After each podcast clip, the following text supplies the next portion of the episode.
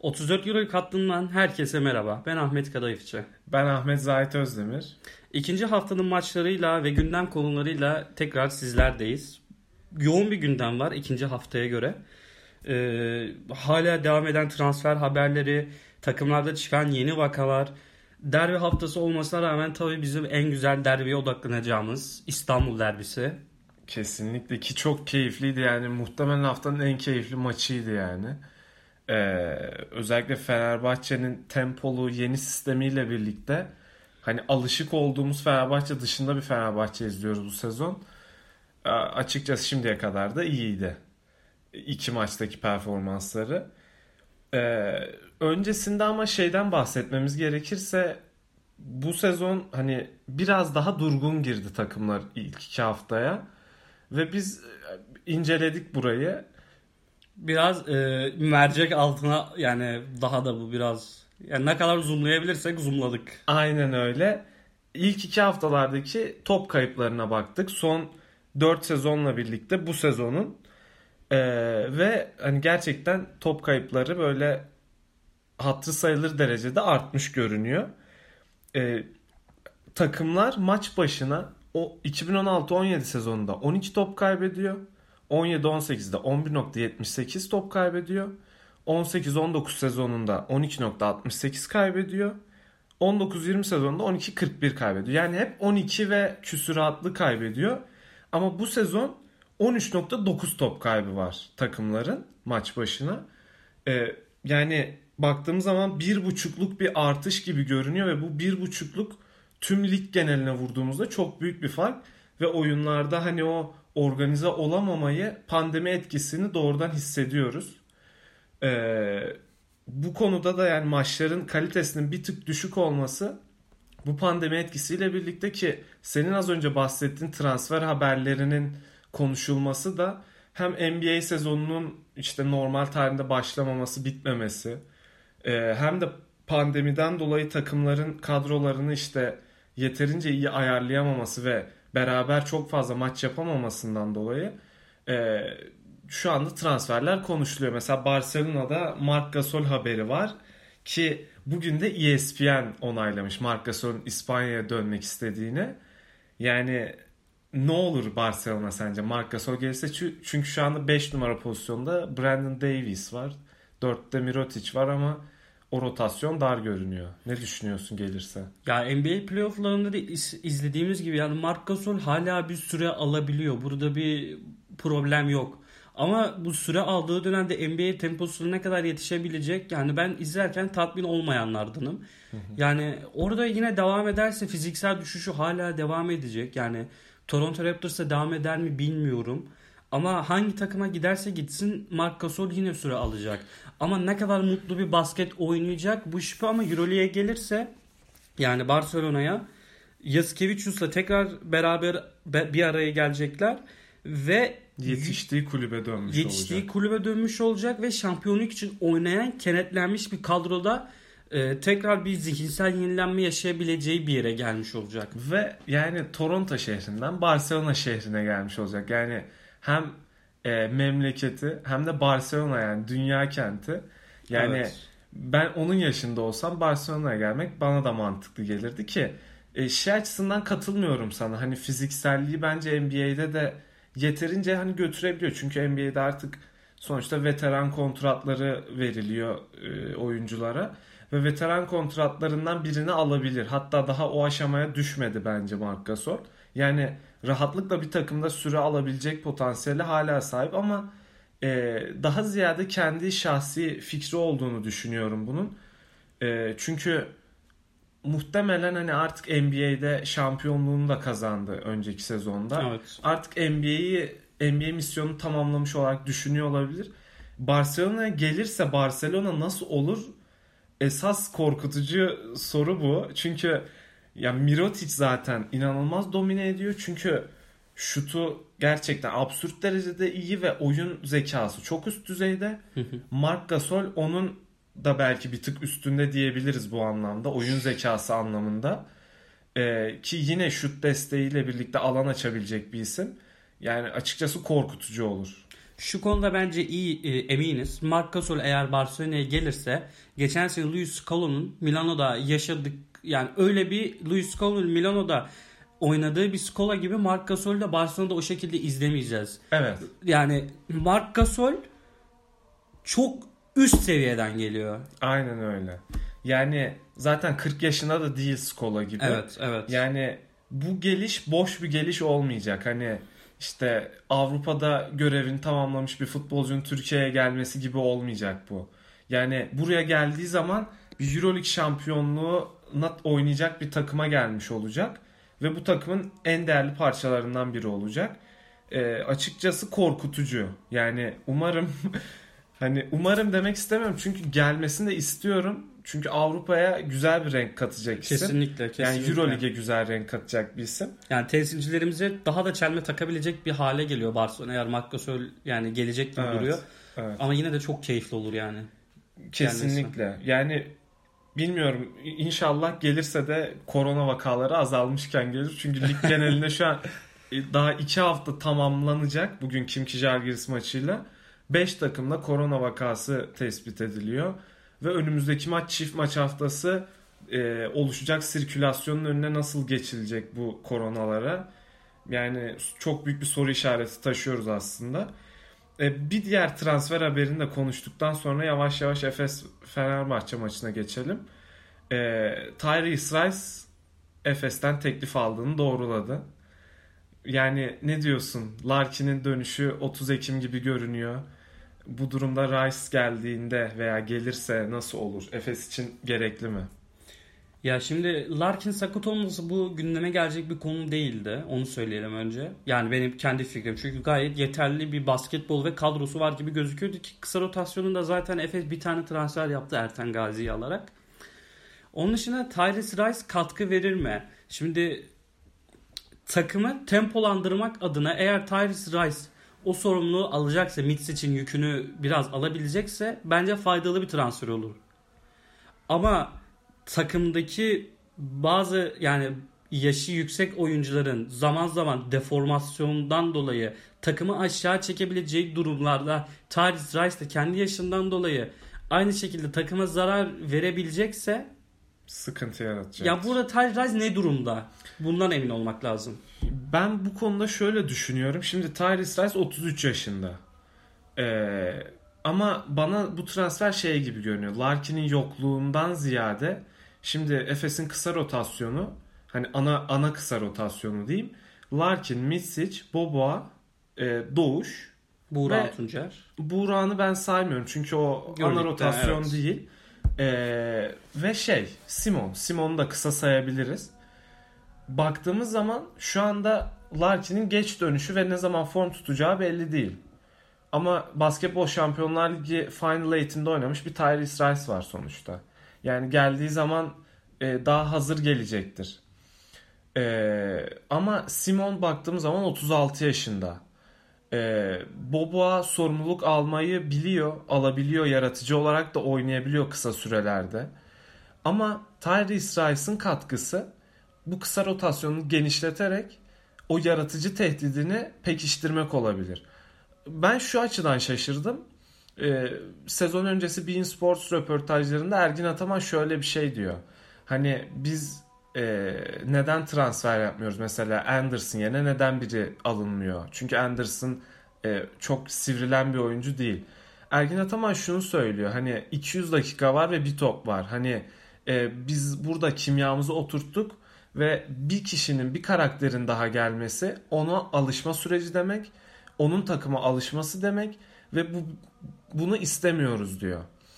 Şu anda Tyrese Rice'ın gelmesi o açıdan bende soru işaretleri yaratıyor ki Tyrese Rice'ın hani çok e, nasıl söyleyeyim engin bir karakteri olduğuna da inanmıyorum ben. Hani e, Panathinaikos'ta Kalates'in arkasından oynuyordu tabii ki. Hani şu anda 33 yaşında e, Larkin ve daha fiziksel olarak daha kötü durumda olduğunu kabul edecektir. Ama yine de o konuda soru işaretlerim var benim. Yani Rice transferine ben pek sıcak bakmıyorum açıkçası. Olmasa daha iyi gibi geliyor bana.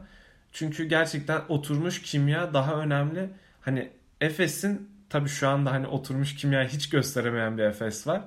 daha çok rehavete kapılmış mı dersin ne dersin bilmiyorum. Ama yine de Rice transferi biraz onun e, karakterini kontrol altına alma challenge'ına girmeye gerek yok gibi geliyor bana. Hı hı, evet. Anadolu Efes Fenerbahçe Beko 80-71. Açıkçası çok keyifli bir maçtı. Yani izlerken gerçekten hani bu iki Türk takımını bu sezon boyunca izleyebilecek olmak büyük bir şans bence. Hani tutkunu olduğumuz oyunun e, ülkemizde böyle iki takım tarafından temsil edilmesi beni çok sevindirdi. E, detaylarına gelecek olursak yani istersen Efes tarafından başlayalım. Yani ya da periyot periyot gidebiliriz. Bence periyot periyot gidelim. E, çünkü ilk periyotta Efes'in aslında iyi bir girişi vardı oyuna. E, Vasilya Misic'i tenzih ediyorum çünkü e, iyi anlamda herhangi bir şey ortaya koymadı. Özellikle saçları. Özellikle saçları ki bu arada Vasilya Misic bir tıraş olsa sanki iyi olacak. Hani Bubble'da bilirsin. Twitter'daki kardeşlerimiz, Twitter'ı daha güzel yer yapan berber abilerimiz lütfen dikkatinizi çekmek istiyoruz. Vasilya Mitsic. Evet. Bu ismi bir araştırın. Yakalayalım, e, davet edelim ve bir tıraşa İl- ihtiyacı olduğunu söyleyelim kesinlikle. Çünkü e, mesela NBA Bubble'ında Tatum işte saç sakal birbirine karışmış. İlk maç berbat oynamış, tıraş oluyor ve gül gibi bir bubble geçiriyor. Değil mi abi? Yani Mitsic de sanki bir izlese o bubble'ı iyi olabilir. Ee, özellikle çift maç haftası öncesi onu yapsa daha iyi. Çünkü artık Efes'in yani yenilgiye tahammülü yok. Hani Alba Berlin ve Žalgiris kalmaz. Daha zayıf görünse de Efes'in ritmi çok kötü. Evet evet. Ee, Misic'in bir tıraşa ihtiyacı var diyelim ki onun arkasından gelen Simon artık onun arkasından gelmiyor bence. Çünkü hani Simon takımı şu an ana yaratıcısı iki haftadır ve muazzam oynuyor. Yani Abi 36 yaşında ya elin saf yani. gerçekten hani biraz daha az süre versek sanki daha iyi olur e, Simon'a demeli Ergin Ataman. Evet. Ki diyor da ama gerçekten saç baş yolduruyor yani. E baktığımız zaman ilk çeyrekte Simon yani Veseli'ye blok yaptı. işte top çalmaları, e, absürt panyalı or- orta mesafe şutları hani her anlamda Simon Simon'du. E, o bloğu da ekstraydı. Ve bilmiyorum ilk çeyrekte Muerman'la birlikte Efes'in e, ortaya koyduğu iyi oyunun şeyiydi yani sağlayıcısıydı.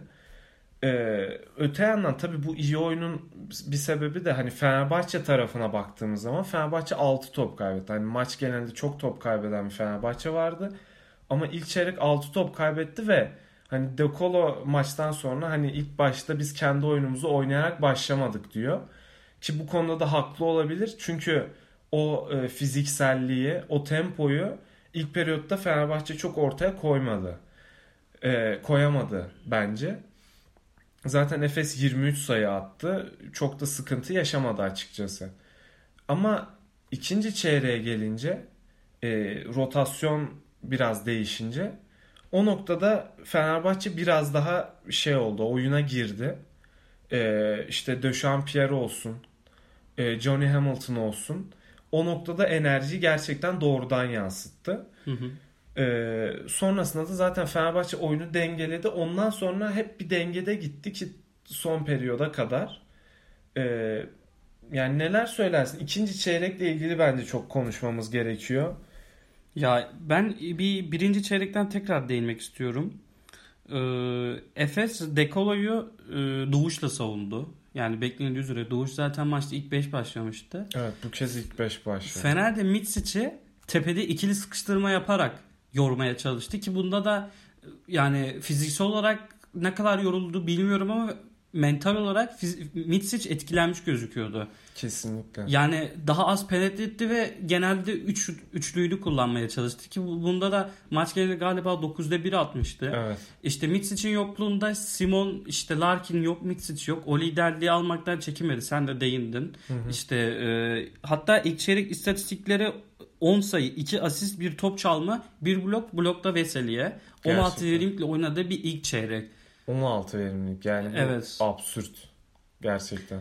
İlk çeyreğin sonuna doğru Efes şutlarını kaçırmaya başlamıştı. Yani yine kaçırıyordu ama Efes ama Simon attığı için bu göze batmıyordu. İkinci çeyrekte birbirini takip takip eden hücumlarda Baba iki tane olmak üzere Singleton ve Mitsic tekrar e, yani birinci çeyrekteki tıkanıklar bir şey üretemeden ikinci çeyrek aynı stratejiyle başladılar. Yani sürekli bir ritim bulma çabası. Hı hı. Sonra tekrar molaya gittiler. Tekrar geldiler. İşte tekrar Efes hücum faal top kaybı. Yani ikinci periyodun sonuna doğru sanki Fener burada öne geçti. İşte Dekolo bu sefer ikinci çeyreğin sonunda ortaya çıktı. İki tane üçlüyü var. İşte reboundlar zaten sen de bahsetmek isteyeceksindir genel olarak. İlk yarı 26 Fenerbahçe reboundı, 11'de Anadolu Efes reboundıydı. Evet. Yani burada şöyle bir şey var. Ee, reboundlar konusundan önce şunu söylemek istiyorum. Ee, Efes hani şu an hani hep Efes üstünden konuştuk. Bunu Fenerbahçe Efes'i nasıl oraya getirdi? Biraz ondan bahsedelim. Çünkü daha üstüne oturacak. Çünkü Fenerbahçe yönlendirdi tamamen Anadolu Efes o oyunu. Evet, evet. Fenerbahçe e, çok top kaybetti. Yani sadece ilk çeyrek 6 galiba ikinci çeyrekte 4 ya da 5 top kaybetti. Yani bu sayı gerçekten e, tölere edilebilmesi zor bir sayı. E, Fenerbahçe inanılmaz geri koşuyor. Yani sadece sete sette tempolu bir hücum ya da tempolu bir savunma yapmıyor. İnanılmaz geri koşuyor ve Anadolu Efes'in ekstra sayı bulmasına neredeyse izin vermedi. Yani burada bir kere e, Efes'in rüzgarını hani rüzgarını başlamadan dindirdi. Hani sadece ilk çeyrekte diyoruz ama ilk çeyrekte o Mitz için e, sıkıştırmaları sonra Simon'un ekstra oyunuyla Efes öyle bir çeyrek geçirdi ki orada e, Muerman'ın sırtı dönük katkıları da etkiliydi. Ondan sonra e, Fenerbahçe top kaybetmeye başladığında asla oyundan düşmedi. Yani bu gerçekten hani bu e, bu sezon açısından hani 3 tane ilk kez EuroLeague oynayan oyuncu var ve o, o oyuncular adına özellikle bir underdog mentality vardı yani. Evet. Hani ama bu şey hani kararlılık açısından inanılmaz kararlıydı ve hani biliyorlardı Efes'in ilk hafta çok iyi başlamadıklarını, ligde çok iyi olmadıklarını, e, bunu da biliyorlardı ve Misic'in üstüne gittiler diğer takımlar gibi. Misic oyundan tamamen düştükten sonra da e, zaten inanılmaz bir şekilde top kayıplarını tölere edebilmek yani 20 21 top kaybını tölere, tölere edebilmek inanılmaz bir şey. E, bunu da savunmasıyla yaptı. Yani hem geçiş e, oyunu savunmaları hem de e, Döşampierre'in Muerman'a, Singleton'a yaptığı savunmalar. E, keza Veseli'nin her zamanki savunma seviyesi. İşte Brown'un inanılmaz atletik. Oradan oraya koşuyor gidiyor ve inanılmaz fiziksel yapıyor bunu. Hı hı. Hatta ben buraya şeyi de eklemek istiyorum. Ahmet Düverioğlu'nu maç boyunca 7 dakika süre aldı. Hemen faal problemine girdi. Aslında o faal problemine girmesinin bir nedeni de ilk çeyrek ve üçüncü çeyreğin başları. Ahmet Düverioğlu o kadar yıpratıyor ki Plyce'ı. Zaten hep onunla eşleşti. Oyundayken hep Plyce vardı. Plyce'ı gerçekten inanılmaz düşürüyor. Plyce zaten fizikselliğiyle öne çıkan bir oyuncu değil. Evet. Ve onu çok yıpratıyor. Ee, öte yandan Ahmet Düveroğlu'nun 5 e, numarada oynaması demek Vesel'in 4 numarada olması demekti ki bu hani Bartel'in yokluğundan da kaynaklanıyor tabii ki ama bence Fenerbahçe'nin sezon içinde zaman zaman kullanabileceği bir durum durumu gösterdi bize. Hani güzel bir fragman gördük bence çünkü e, hatta Fenerbahçe'nin ikinci hücumu galiba. E, Veseli üçlük çizgisi dışında alan açıyor. Sonrasında top kendine geliyor. Penetre ediyor. Ulanovas'ı çıkarıyor ve şut geliyor. Yani ondan sonra üçüncü çeyrek yine aynı şekilde orta mesafe. Üç tane öyle kullandığı orta mesafe var. Ki orta mesafeleri güven veriyor artık Veseli'nin. E, 4 numarada onu izlemek bence keyifliydi. Çünkü 4 numarada onu izlemenin heyecanı biraz da Hamilton'la birlikte oynama e, hayallerimden de geliyor benim. Evet. Hamilton Hamilton'la birlikte oynadıkları takdirde hani düşünemiyorum. Yani o pota altı savunmasını hayal edemiyorum yani. Evet. Yani Ahmet Düverioğlu dediğin gibi bence de bu maç özelinde az oynadığı o. için o pek gözükmedi. Dunstan formsuzken Plyce'den hani bir şey ummaya çalıştı. Hani Efes olmadı. Ahmet yıprattı bu oyunu yani pota altındaki Hamilton 5 Veseli 4 ile denerse Ya ben izlemek çok merak ediyorum ya. Nasıl olacak? Yani orada biraz Hamilton'ın işte Euroleague'e alışması için bekleniyor olabilir. Hani sürekli de kullanılmaz ama baktığımız zaman 4 numarada e, daha çok işte Eddie düşünülüyor. E, small ball yapıp işte 5 kısayla oynayıp hareketli tempolu bir takım. İşte Bartel girdiğinde post up'ından e, üretmek için düşünülüyor ama belli dönemlerde de belli eşleşmelerde e, rakibi çok yıpratabilecek bir durum oluşturur bu. E, ben o açıdan açıkçası çok heyecanlandım Fenerbahçe'de. Şey sormak istiyorum. Fenerbahçe'nin tempolu oyunu diyoruz. Hı hı. Peki bu tempolu oyunu asıl yöneten isimler Lorenzo Brown, Decolo ve e, Bobby Dixon. Dixon'la alakalı ya. Oyunu nasıl yönlendiler? Burada farkı oluşturan neydi? Ya oyun ya, kurucular ne yaptı da Fener bunu oynayabildi? Açıkçası şöyle bir şey var. Ee, enerji her zaman savunmada geldi Fenerbahçe'de. Yani savunmadan bir enerji geliyor ee, ve sonrasında onu hücuma taşıyorlar. Özellikle bu üçüncü çeyrekte yani Anadolu Efes'in bir tık daha ön plana çıktığı en azından oyunu e, oyundan kopmadığı anlarda e, Fenerbahçe'nin ard arda bir üç üçlüğü var. Çünkü Efes orada televizyon molası sonrası tam sağ baskı yapıyor. İnanılmaz bunaltıyor kısaları. Zaten Brown'un e, birkaç hatası var. Hı hı. Orada bir Fenerbahçe oyundan düşüyor. Çünkü ardarda arda 3-4 top kaybediyor. Efes orada üçlük buluyor. E, Boboa'dan olsun e, galiba bir de Anderson'dan olsun. Ondan sonra onu kırma yöntemi hızlı çıkıyorlar. Birinde Eddie şut atıyor. Birinde Dixon şut atıyor. Ee, ondan sonra birinde de Lorenzo Brown şut atıyor. Yani bu kısaların topu yönlendirmesi demek, topu ileri taşıması demek. Savunmadan hücuma Fenerbahçe'nin hızlı bir şekilde gitmesi demek Fenerbahçe'nin istediği senaryo. Ee, üçüncü çeyrekte o periyotta o, o sekansta çok iyi gösterdi bunu Fenerbahçe. Ki Kızıl Yıldız maçında daha keskin bir şekilde izlemiştik. Çünkü e, sindirmişti Kızıl Yıldız'ı savunmasıyla. E, Kızıl Yıldız kısaları da faal problemine girince Aynen. bizim kısalarımız çok daha rahat hareket alanı bulmuştu. Aynen öyle. Yani bu maçta tabii ki o kadar şey olmadı. Hatta e, Fenerbahçe kısalarının e, hata yapmasında bir faktörde hani e, şey basit hatalardı. Ama tabii ki Efes savunmasının da bir oturmuşluğu vardı bir yerde. Aslında hani şunu da söyleyeyim oturmuşluğu vardı derken e, değinmek gerekiyor. Dunstan ve Singleton'ın savunmaları inanılmaz düşük geliyor bana. E, Dunstan hiç yetişemiyor. Gerçekten hani şey gibi böyle ortaokulda oynarsın işte 5. sınıfsındır 8. sınıf abilerin yanından kaçarak e, atarsın ya turnikeleri falan. Hı hı. Hani 8. sınıf abiler ağırdır yetişemez falan. Dunstan yetişemiyordu. Çünkü yaşı da gereği evet. ve sezon başlarında da geçen sezon da öyle olduğunu düşünüyorum. Sezon başlarında bir tık tutuk başlıyor savunmada. Özellikle ikili oyunlarda. Ee, biraz onun çok hissettirdi. Ki skor olarak çok çabuk yansıdı. İki tane evet. üst üste basket faali var.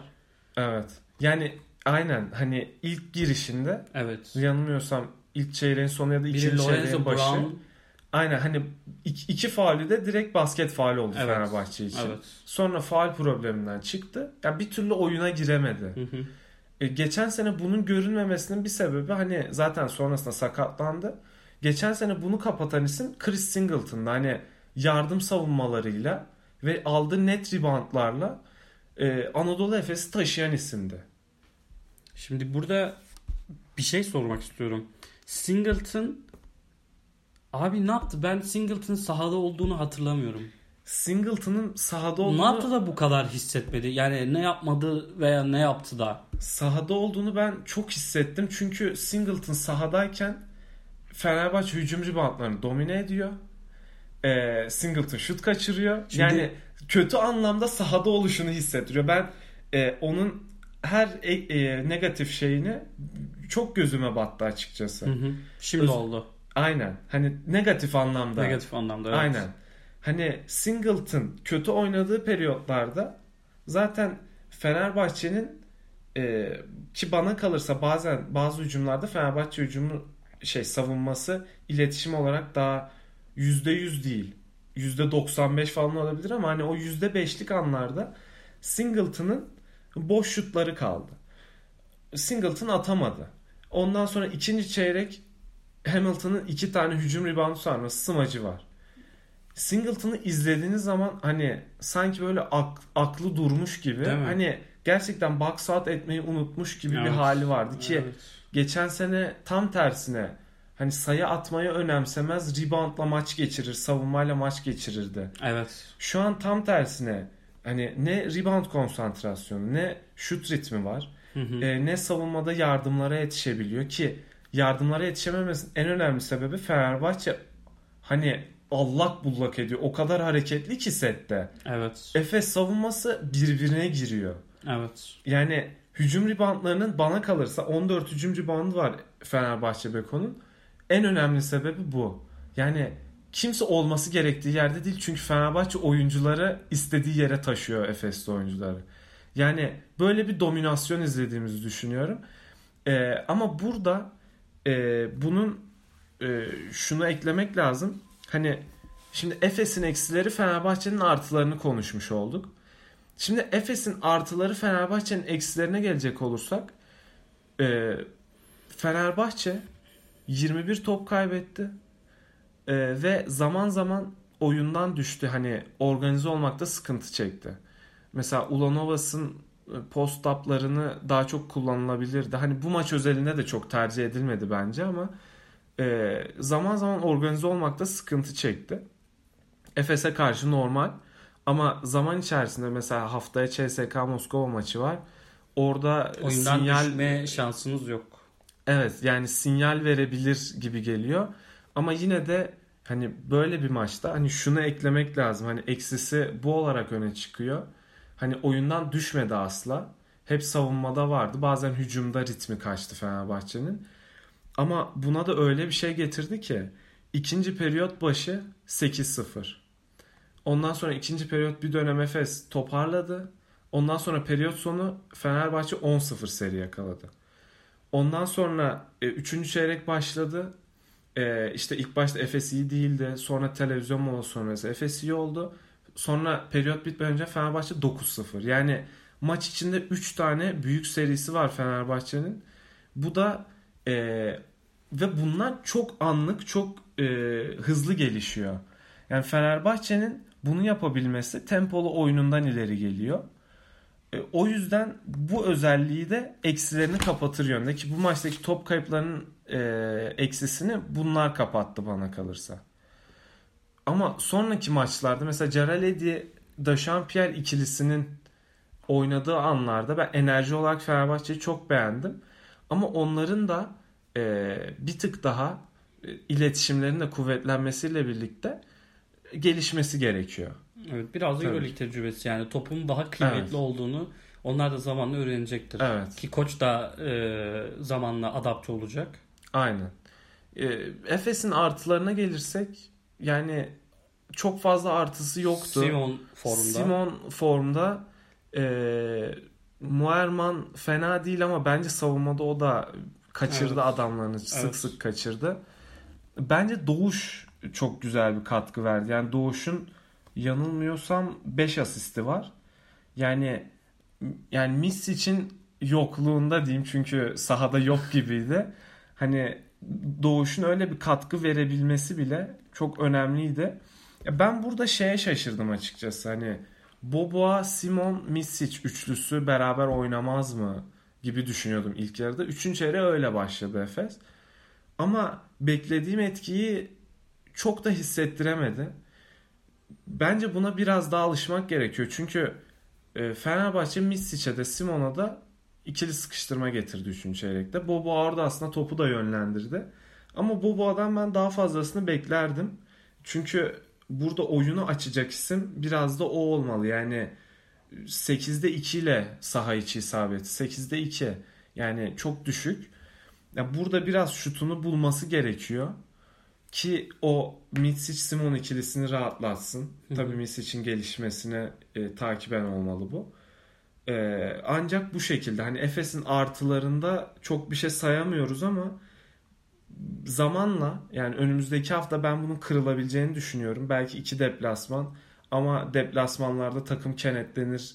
e, sözü vardır ki Efes de iyi bir deplasman takımı. kesinlikle iyi bir deplasman takımı. Bence Anadolu Efes'in bu ilk iki maçtaki sıkıntılarının nedeni e, geçen seneyi çok iyi hatırlıyorlar. Evet. E, ve Mitsic yanında Larkin var gibi oynuyor. Hani gerçekten bazı şutları var. Gerçekten anlam verilemiyor. Şimdi her mismatch'te kendi oynadı. Hani eğer Mitsic bir ters eşleşme yakaladıysa içeride bir uzun da ters eşleşme yakalamıştır. Mitsic hepsinde üçlük kullandı. Yani geçen sene Larkin varken bu bunlar hani 9 şut kullanmamış olsa hani 6 kullansa hani Larkin orayı tolere edebiliyordu ki Larkin'in neredeyse her maç kattığı bir 20 sayı vardı. Efes'in e, 71 ve 69 sayıda kaldığını düşündüğümüz zaman hani o 20 sayı olsa Efes geçen seneki gibi 80-90 bandında olacak. Yani o açıdan da çok hissediliyor. Ama bence deplasmanda Anadolu Efes geri dönüş yapabilir. E, takım halinde artık bir şapkayı çıkarıp bir masaya koyup düşünmeleri gerekiyor. Ki bence onu yapacaklardır. Bugün Orman Spor maçında e, oyuncuların hani Orman Spor iyi bir rakip olmasa da e, oyuncuların bir tık kendini bulması için e, iyi olmuş olabilir. Bu hafta bence Efes'i daha keyifli izleyebiliriz. E, Fenerbahçe Beko'ya gelince de hani onların CSK Moskova maçı çok kritik olacak. Yani CSK Moskova ardından Bayern Münih. Hani CSK maçında gelecek bir galibiyet Bayern maçına da daha motive çıkmalarını sağlar.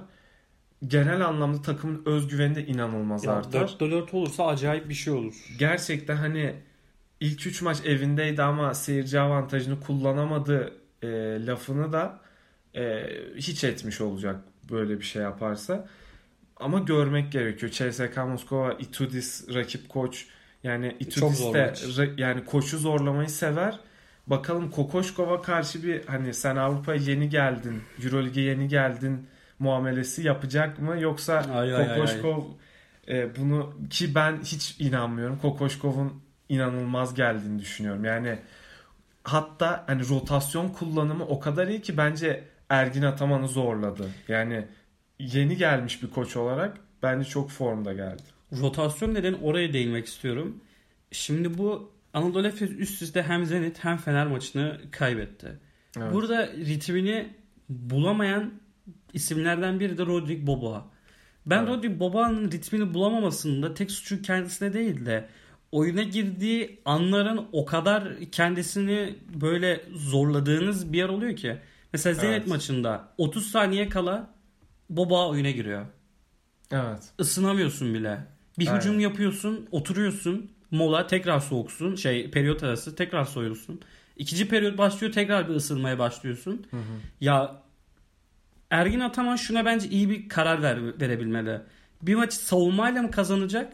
Hücumla mı kazanacak yoksa her ikisiyle mi? Şimdi birinden az birinden çok olunca olmuyor. Şimdi Doğuş'u 18 dakika kullandı. Yani Doğuş tamam Dekolo'yu elinden geldiğince savunmaya çalıştı işte gerektiğinde de, Lorenzo de Boran'a geçti ama ya bu Doğuş'un sürekli sahada olması Boğa'nın e, ritmini bulması bence çok zorlaştırdı. Ama burada biraz mecbur kal yani mecbur kaldı demek istemiyorum. Çünkü Boba bu maç sahada olduğunda Fenerbahçe kısaları çok e, rahat hücum etti bana kalırsa. Yani Hı hı. e, Boba o noktada bir sıkıntı yaşıyor. Hep böyleydi zaten. Hani geçen sene dönem dönem burada bir gelişme gösteriyordu. E, Boboa'nın yapamadığı yani Misic de elit bir savunmacı değil. Yani belli bir seviyede. Ondan sonra Simon o kadar şey değil zaten hani kısayla eşleşmiyor ama e, burada Doğuş'a biraz mecbur kalıyor Ergin Ataman. Çünkü kısa rotasyonunda e, ilk iki numarayı savunacak Boba ve Misic var. Yani yanlarında Doğuş gerekiyor. Evet. Anladın mı? E, ama burada şöyle de bir durum var.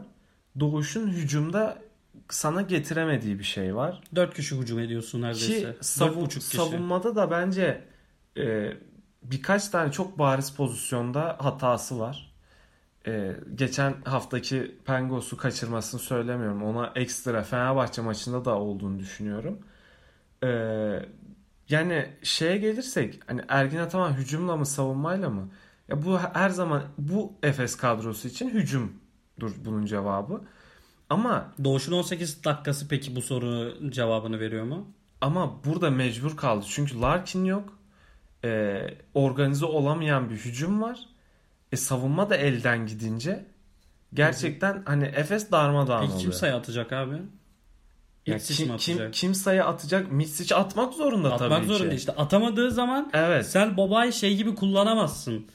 Abi sen iyi şutörsün. Öyle Evet. bir anda gir ki bizi uyandır. Ya bo- baba duygusal bir adam abi.